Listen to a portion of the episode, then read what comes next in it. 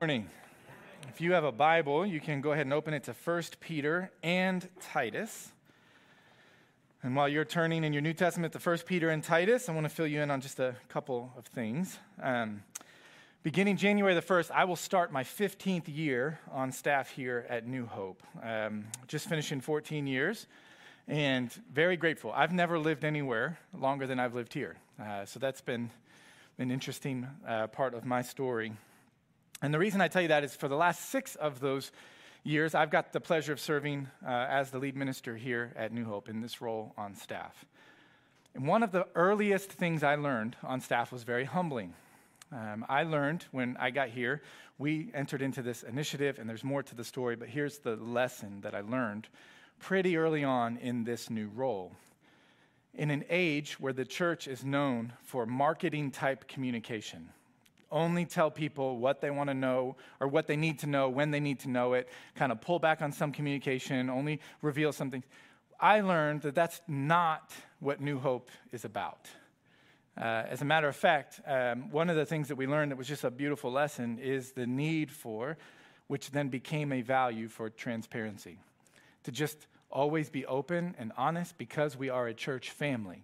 We are all one church family, and so having conversations like that are important. I say that for a couple of reasons. There are times where you just have to have conversations about things that normally would be uncomfortable, but in the context of a family are pretty normal, one of them being money. So, to talk about that, uh, I want to let you know about our fiscal year here at New Hope. Our fiscal year as a church family runs from December the 1st through November the 30th. You're like, that's a little weird. That's not what people normally do. And you're right, it is weird. But it's what New Hope has been doing for a long time, and it works pretty well. Because year end giving plays a very big role in our annual budget. And so, what you and your family pray about, plan, and give goes toward our annual budget at the end of every year. And so, I want you to know that for two reasons. One, just transparency as you give at the end of the year, it really helps us in the next year as ministry together as a church family. Number two, though, is a few weeks back, a couple months ago, we as a church family voted with 99% approval to move forward into what we will have as a capital campaign or an initiative, whatever language makes you feel best about that. And as a part of that, we are going to be adding on to this building, and that project is going to cost $9 million. Right? Again, just being transparent, that's a big bill. Uh, and so we have some goals around this that you'll hear more about as they're developed. Uh, but the number one goal is uh, 100% participation. We want the entire church family to be a part of this initiative, genuinely, like sincerely. Number two is we'd love to do this project debt free. So in January, we're going to need some information. We're going to have a time of commitment where, as a church family, we all commit to a two year process, a two year giving uh, commitment to that project in particular. And over the course of two years, we're going to ask everybody to commit to that. Now, your commitment will be in writing and turned in, but not with your name on it. It's going to be anonymous. We're not asking for your information so we can do that like, hey, you gave this much and you like, uh, like we don't like that. And so it's anonymous, but it's needed for accounting and financing purposes. Like we need to know what the church family is committed to doing toward this project. And so that's coming in January. So if you've already given to the initiative, right, because you heard of the 99% approval and all that, that's great. We would just ask on that commitment day, when we all commit together to what we're going to do for two years, just write what you've already given and what you plan to give into the future. Again, that can feel weird to talk about, but transparently, that's just a part of life together as a church family. And so if you have questions, right, or you want more information because you weren't here for certain parts, you can come and talk to me, or if you want to look on our website, all of our elders, their pictures are there on the website. Find them at the church. We would love to schedule just any time you need to sit down and answer whatever questions that you have, whatever information that you would like to have about that. So let's pray, and we'll jump in this morning. Father, thank you uh, for, like Ben said earlier, just allowing us to be a part of such a generous church family. Just thank you for the work that you're doing um, amongst us and what you're calling us to do into the future so that people would come to know who you are. God, we love you and we thank you um, for your faithfulness to us, your presence this morning. As we turn our attention to your word, our prayer is that your will would be done. And we ask you for this in Jesus' name. Amen. I don't know uh, if this will ever happen to you. In fact, I would uh, probably uh, guess it won't. But if you ever find yourself in an avalanche, right? So, like this type of a scene, right? You go skiing with your family, and here comes an avalanche. You're five times more likely to die from getting hit in the head by a coconut. But just in case you find yourself in an avalanche, I want to prepare you for that, okay? If you find yourself in an avalanche, it has been proven that what is most important for you to know is spit before you dig. All right? Spit before you, if you're taking notes, that's your notes for today, right? Spit before you dig. You see, most people, when they find themselves in an avalanche, they panic. And if you know anything about me, right, over these 14 plus years now, you know I'll never be in a scene like that, right? I don't like snow, and so I'll never be there. Uh, and avalanches can't happen in Indiana. It's like Florida with snow, it's horrible, it's flat. So I'll never be in that situation. But if you find yourself in that situation, you would do what I would do if I was in that situation, I'm sure, and panic. Most people do. And they begin to just dig. They got to get out of this. And they begin to really go crazy and covered up and not knowing what to do. They panic and just begin to dig. In fact, in 2012, the LA Times did an article about a guy who found himself in just this situation.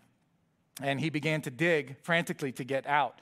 But because of the disorientation that takes place in an avalanche, he ended up digging himself 30 feet deeper into the avalanche instead of digging himself out of it. And so, Psychology Today, among many, I geeked out this week, okay? A lot of other articles you can look up for this kind of theory around spit before you dig. It's all based on the law of gravity. If you find yourself in an avalanche and you clear some space in front of your face and you spit, it tells you which way you're directed. So if you spit and it goes down, you're upside down, and you don't want to dig in that direction. If you're sideways, it kind of goes off to the side. You know you're sideways in this avalanche. And in fact, if you clear some space and spit and it falls back into your face, again, welcome to church today, then you know you're headed in the right direction and you can dig your way out of the avalanche. Now, why am I saying all of this? Because we live in a world, spiritually speaking, that is completely lost when it comes to their sense of spiritual direction. I mean, when it comes to knowing the difference between right and wrong, what God's word says about how to live, their lives are just completely turned upside down and they put their hope in all kinds of different things. And when they find themselves, whether it's a relational, emotional, spiritual avalanche, when things aren't going the way they had planned, when everything goes bad, when you walk through a season of pain, suffering, difficulty, tragedy, despair, they panic right? And the world around us begins to panic and tries to find any hope it can for the quickest resolution to the problem possible. And all the while, they're digging deeper and deeper into despair. And as a pastor, I've noticed a couple different things that I've seen as people begin to put their hope in things that will just lead them further into despair. And your list will include other things, but for me, what I've noticed is probably one of the top ones is money. We put so much of our hope into what money can do for us that when we're going through difficulty, we have coined a phrase called retail therapy. Because we have convinced ourselves if I can buy this thing, if I can go shopping at this store, if we can save up for this big purchase, if we can get to this financial milestone, then somehow it's going to help us fix the pain and brokenness that we're experiencing in our family and my personal life right now. I mean, we even have a phrase for it. And I've watched people spiral their life further and further into despair, all because of the false hope of money. Look, no gift, no purchase, no Christmas present can bear the weight of the pain that you experience in this life. Period. But the other thing that I've noticed lately, if you will, that's a prevalent false hope that people panic when they're in that avalanche of difficulty is image. And this one can be tricky, right? Because we believe, we put our hope in this idea that if my family will look this certain way, behave this certain way, if we can present this certain image to the friends and family and world around us, that somehow things won't hurt as bad. Things won't be as difficult. And so we pride ourselves on certain things and we portray ourselves a certain way, right? If we can be always know the latest scoop about everyone else's life, if we can be the family that knows everything about everybody else, if I can be the family that presents that perfect life, right? If I can be the person who's everybody's favorite person, if I can have the perfect kids and the perfect marriage, or what I've noticed lately is this if I can present to the world a not so perfect kid and a not so perfect marriage under the pretense of looking as though I'm real, this is real life, And, and, and we're not perfect, but we're going to show off the fact that we're not perfect because somehow we think it makes us feel better about the brokenness we're actually experiencing. You see, we put our hope in all kinds of things. You could add to that list easily. And spiritually speaking, the source of where you place your hope, and I'm confident you've experienced this in your life, like I have, will either lead you out of despair or spiraling further and deeper into it. Where you place your hope determines where your life is headed. What you believe about life, about the future, and where you place your ultimate hope will either lead you further into despair or help lead you out of it. So the next logical question is then what is hope? What is it hope? What does it mean, biblically speaking? Well, the Bible uses a lot of different adjectives to help us understand what hope is in terms of what the Bible says about it. But before we get there, I want to make a distinguishment. We're in a series called Waiting for a Savior. Typically, if you're new to our church, we will walk through just books of the Bible. In fact, January the 1st, we launch into a sermon series that I don't even know how long it's going to be on the Gospel of John. But as we end the year in this Advent season, preparing for Christmas, we wanted to look at the biblical theme of waiting. What does it mean to wait? And today, the first part of Advent is what does it mean to wait with hope? Right? And so I want to talk about what hope is not just a little bit in the series. I don't know about you though. How many people, this is your favorite time of the year? Own it. Like you're not even like sure. Maybe? Is this a trick? It's not a trick. Don't overthink it. Is this your favorite? T- How many of you are like, eh, I want spring? Ooh, the same people raise their hands. that was great. Well, I love this time of the year for a lot of reasons, and I don't love it for others. But one of the reasons I really love this time of the year is the sweets. I've got a big sweet tooth. Do I have any fellow sweet tooth people? And I love Christmas gatherings, family gatherings, staff gatherings, any other gathering that's going to get me more sweets. And one of the things I really love about Christmas is something that my whole family does not love, okay? And it's a Christmas drink that comes around this time of the year. I love eggnog, all right? All right, it's an acquired awkward taste, but there's just something about, right? Milk with a bunch of eggs and sugar. And I don't know what it is, but it just tastes great to me. Anybody else love eggnog? Raise your hand, own it. Anybody like, I think I'm not to listen to the sermon anymore. I think I'm done, right? I love eggnog, right? And I, I, would take a sip, but I'm like, ah, could I finish the sermon? I don't, I don't know. But I love it. And so as I poured this cup of eggnog, this wonderful Christmas drink, and I ask you to describe for me the cup, the glass that it's in, how would you describe this? Some of you would say, well, that cup is half. Okay, let's try again. That was weak. Be honest. You would describe this cup as being half Okay, that's a little more confident than the first service. Or you might be someone who would describe this cup as being half. Okay, so own your response on three. Ready? This cup is half. One, two, three. Oh, I got a couple empties. All right. Like, it's a little bit confusing. It's very telling. It tells me a lot about the church, okay? This is just a test for me, right?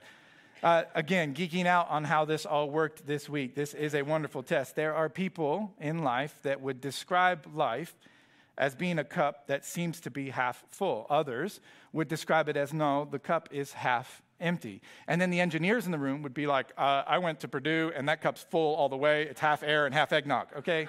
like, I get it. I get it. All right. Yeah. I got it, okay? But this test reveals there's a lot of Purdue people in here. uh, this test reveals uh, what we commonly associate with what we call optimism and pessimism. Optimism, um, according to many different uh, like tests and articles that I read uh, this past week, again, I, I, had a lot of fun understanding this. Uh, but Psychology Today really summarized it well. Optimism is looking at life through rose colored lenses. If something can go right, it will. If things are bad, give it time. Things always end well. Pessimism, on the other hand, is gloom and doom at every corner, right? The glass is always half empty. And if things are going well right now, give it time because they never end well, right? And you're like pointing at the people next to you, optimist, pessimist, right? So let me ask you this where on that spectrum should followers of Jesus fall? You're like, it's a trick question, don't answer it. Because when I look at the scriptures, right, it would make sense to come to the conclusion that we don't want to be pessimists. Doom and gloom, right?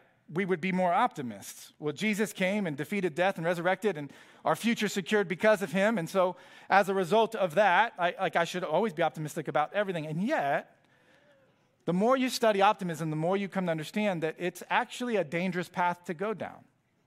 Many psychologists will tell you that optimism really is dangerous for two reasons. It causes the person who takes on that view of the world to minimize two things risks, okay? And so they don't want to uh, acknowledge the risks. And the second thing being reality. They like to ignore certain parts of reality to try their best to look at the good side of things. And when I read the Bible, when I look at the scriptures, we're never called to do that. We're never called to ignore risks in life. Many people call it blind faith, just take a leap of faith. Well, the Bible doesn't use that kind of language. It never tells us to turn our brain off. It never tells us not to be like good thinkers about what we're about to uh, embark on. And likewise, the Bible never calls us to ignore the pain of our current situations and realities. It never tells us to don't worry about how bad that hurts and just ignore that reality and just be a positive thinker. The Bible doesn't call us to do that. The Bible doesn't call us to be optimists or pessimists. The Bible calls us to live with what it calls hope. To live with hope. And that hope is described in multiple different ways in your Bible, but there's two that I want to focus on this morning. One that comes from the Apostle Peter, and the other comes from the Apostle Paul. And they both describe hope in a way that really makes a lot of sense for us as we are waiting for the final coming of our Savior. They're going to root it in the same reality, and they're going to pull two different applications from it. The first up is Peter. Peter's writing his letter, First Peter, to a group of five Roman provinces. These five different provinces had multiple churches in them that were experiencing heavy persecution from the Roman authorities. So to be a Christian in their world made your life a lot harder. It singled you out. And so they would be, they would be targeted for persecution, physical persecution, employment persecution, emotional persecution. They were mistreated. They were pushed to the side. They were physically beaten and oftentimes killed because they followed Jesus. And no matter who you are, if you walk through enough pain, it takes its toll. You begin to lose hope. That's where we get that phrase you begin to have your vision toward your future, no matter how secure you believe it is, get clouded by the pain. And you need these reminders to come in and remind you where that hope is rooted. And that's what Peter's doing. Peter writes to a group of beaten up, worn out Christians who had experienced pain and suffering. Very similar to what we would experience in this world, but different. Different in that we're not experiencing physical persecution, but we, as believers, still experience pain and suffering in our lives. And I can tell you, if I look at the survey of just what 2022 has brought to our church family, there's been loss. People have died way before they should have.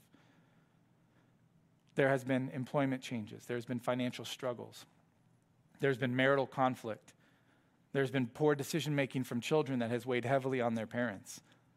So you don't have a church family that doesn't experience suffering and pain. And the Bible tells us don't ignore that. But there is something you need to keep in mind as you walk through it. And Peter offers us the reminder of what hope does to help us endure suffering. Would you stand for the reading of God's word? 1 Peter chapter 1. Peter writes these words Praise be to the God and Father of our Lord Jesus Christ.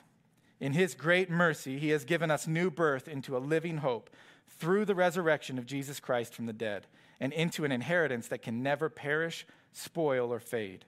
This inheritance is kept in heaven for you who through faith are shielded by God's power until the coming of the salvation that is ready to be revealed in the last time. In all this, you greatly rejoice, though now for a little while you may have to suffer uh, grief in all kinds of trials. These have come so that the proven genuineness of your faith, the great, of greater worth than gold, which perishes even though refined by fire, may result in praise, glory, and honor when Jesus Christ is revealed.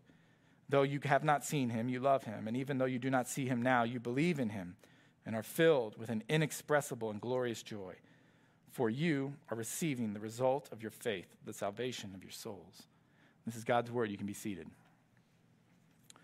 So the question that comes up is the way in which Peter describes hope is this word living. You have a living hope. So, what is hope at its core? Well, hope is this conviction about something that's going to happen in the future. You can hope in a lot of different things, right? You can hope, and I will reserve my comment to get back at the Purdue. You can hope in a lot of things, right? Fill in the blank. You can hope that certain things will happen in the future, right? And all sorts of things. If I wake up tomorrow morning and I hope that the sun will rise, that hope is not built simply on some sort of knowledge that I have from the future. My hope that the sun will rise on Monday morning is based on the fact that every other day of my life on this earth, the sun has risen. And so, because of my understanding, my experience, what I know about what has taken place, my hope that the sun will rise on Monday morning is secure. I can believe with confidence that the sun's going to come up tomorrow morning because of what I've been through every other part of my life, because of what I've seen, because of what I know about how the world works. And for Peter, he says, You have a living hope.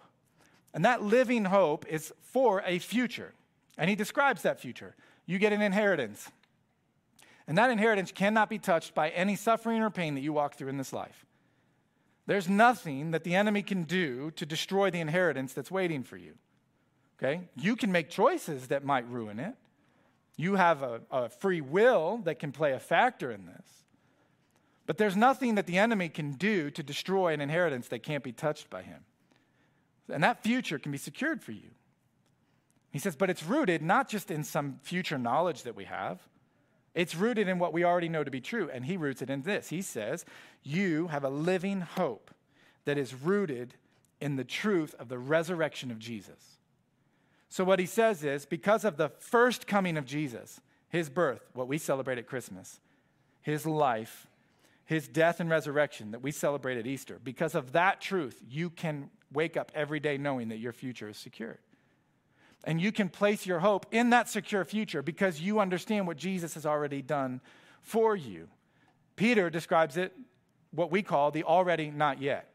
See, we live in this time in, in history where we live in the already, Jesus has already come, but not yet returned. And we live in the middle of that. And he says, in the middle of that, it gets really hard.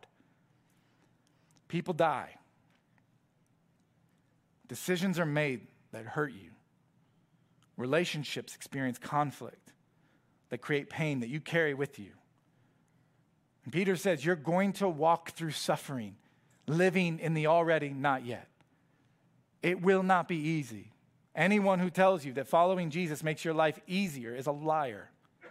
It doesn't make your life easier. But Peter says, in the midst of that suffering, you've been given this gift, this living hope that exists right now in that already not yet, you have a living hope and understanding that He will come like He has promised to come. Why? Because He came like He promised to come before. So He's going to come like He promised to come again. And He will wipe every tear.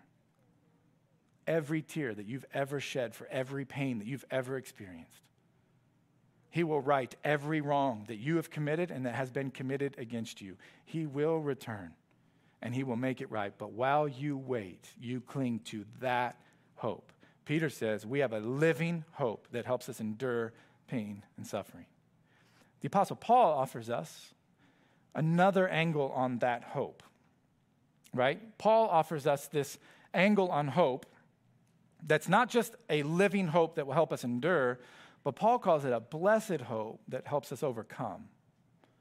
And so Paul's writing to a different group of people.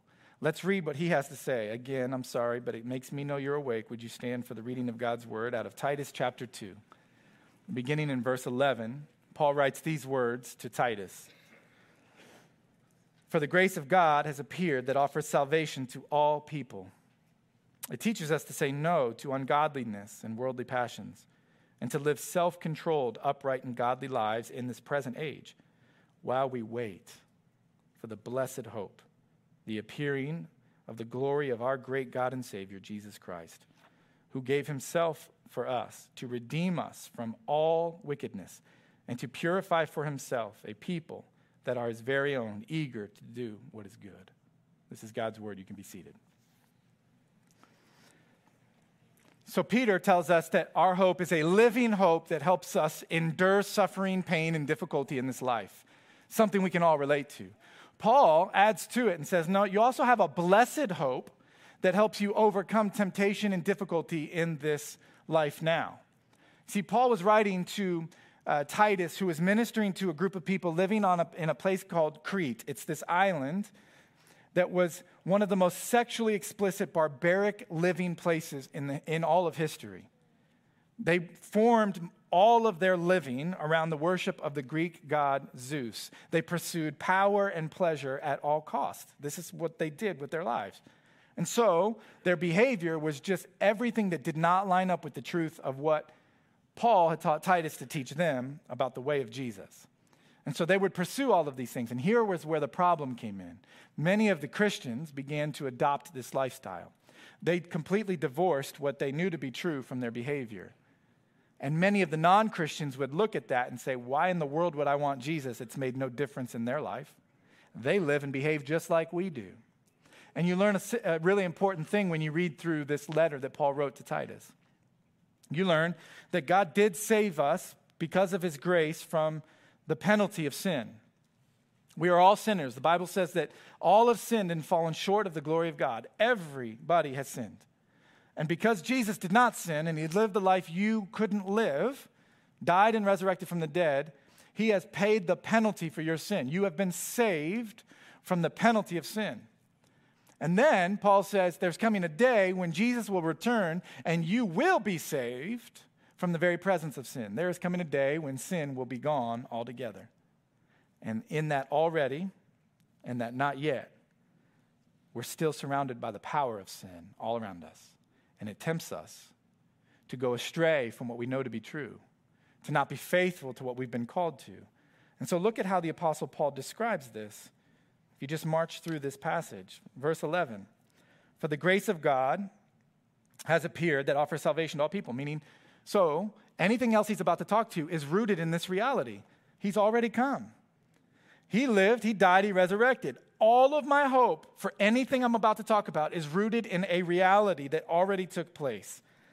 Verse 12. That reality, if you have sincerely placed faith in Jesus, if you are sincerely following after him, placed your life underneath his lordship. In other words, if you're a Christian, if you're really a Christian, you're called to live different, even when you don't want to. Make decisions that might be really, really hard in the culture and world that we live in. Not give in to just whatever you want, not define your life the way you want to define it, but define it the way that He has called you to define it. And so, verse 12, it teaches us to say no to ungodliness and worldly passions, and to live self controlled, upright, and godly lives in this present age. And then, verse 13, and all of this we're doing, we're waiting while waiting for his return because he's going to fix everything that sin is destroying right now. And I long for the day when he returns. That's what Advent is all about. We long for the day when Jesus returns and fixes everything that sin has broken. And in the meantime, while we're waiting, we must wait actively. You see, the truth of Jesus' final coming is not just about your future, it also impacts your present. It has to impact your present life, or it's not sincere. Everything about what you long for in the future impacts the way that you live now, the decisions that you make now in your life. And so Paul describes this hope as a blessed hope because it allows us to overcome. Peter says the hope you have in this Advent season of waiting for your Savior gives you the ability, the power to endure lots of pain and suffering. Paul comes along and he says, It also, this hope also, this hope that we have while we wait for the coming of Jesus gives me the ability to overcome the power of sin that's all around me while I wait for the coming of my King. Both of these truths at the same time are meant to be an encouragement to us. And so, what do we kind of learn? I'm going to bring, bring it home. Two, two different things for you here. When I study these passages, one of the first things that I look at is the opposite of optimism. It's the opposite. The optimism says just everything's going to be great, everything's going to be fine, even if it's not based on a reality, just believe the best and do the best. That's not what the Bible's saying. What I learn about hope is that hope is hard. like really hard. Look at how Peter describes it in verse 6, 1 Peter chapter 1 verse 6. In all of this waiting, you can rejoice even though now for a little while you have had to suffer grief and many different trials. Like you will walk through pain and suffering. Jesus promised this. There's no avoiding it. And what Peter is telling us is it's going to be really, really hard, but you can get through this. But man, we don't like to hear about that. We don't like waiting. We don't feel like waiting should be a part of what we have to do. Lewis Smedes describes it this way as he contrasts gratitude uh, with this type of hope. He says this gratitude is the pleasure of hope come true. That's so such a true statement. I hope for something and I'm grateful when that hope comes true. Hope is the pain of gratitude postponed. Gratitude comes easy, its own steam. Whenever we know someone has given us a real gift, hope comes harder, sometimes with our back against the wall, laden with doubts that what we hope for will ever come. Gratitude always feels good. It's as close to joy that we can come to in this world. Hope can feel unbearable. When we passionately long for what we do not have and it is taking too long to come, we are restless like a farmer waiting for rain after an August without a drop. And you've been there. I can tell you that you've been there. We've all had moments where life changes, news comes we weren't expecting, we didn't want. And now we find ourselves waiting for test results. We find ourselves waiting for a decision to be made that impacts our life. We find ourselves waiting for a season to finally come to an end. It's no joke that it's, it's, it's no coincidence that I was writing this sermon on Wednesday when I got a phone call. And many of you know that things can change just with the answering of a call. One of my closest friends in the world began to tell me about somebody else that we both love very, very dearly who had got a call that nobody wants to get. His young wife had found, they'd found tumors all over her ovaries and abdominal wall. This is someone who's like a, ah, this is someone who's like a really good friend of mine. You've been there, right? Like now we're waiting, right? They, they go in, they get some tests, and now we're waiting. They got to get more tests this coming week, and we're waiting to hear, like, please, God, please. Like, like, I don't know how people get through these things without hope. And as I talked to my friend, I said, How are you doing? Like, how are you getting through this? The response that came back to me, all that came to my mind was, The Lord gives the Lord takes away. But blessed be the name of the Lord. Without hope that He's coming again, that He'll wipe every tear from our eyes. I don't know how you get through the waiting. But it's never promised to be easy, but it's always worth the wait because He's coming. The second thing that I learned as I study this idea of biblical waiting is that when we're called to wait for the coming of our Savior, it's never passive. Waiting is always active, hope is active. And Paul reminds us of that like, hey, you're, you're, he's coming, but until he gets here, like, I need you to live as though you believe that hope is true. So that when everybody around you that's completely buried in this avalanche watches you dig up, they stop digging down because they know where your hope is. And so, this Advent, as we wait for the coming of our King, that doesn't end on Christmas morning, it ends on the day in which Jesus returns. But while we wait, it won't be easy. But we've been given a living hope that helps us to endure the difficulty and the pain and the suffering and the waiting. And we've been given a blessed hope that helps us overcome all the temptations that want to pull us away from that very hope. And so, let me ask you how's your hope? How's your hope? I mean, is the glass half empty? Is it half full? Or is it different than that? Is it regardless of if it's half empty or half full, whether he gives or whether he takes away. Blessed be the name of the Lord because he's coming, and I can believe that because he's already come. My hope is rooted in a reality that he's come, and I can believe he's coming again. And while I wait, I wait with hope. Let's pray.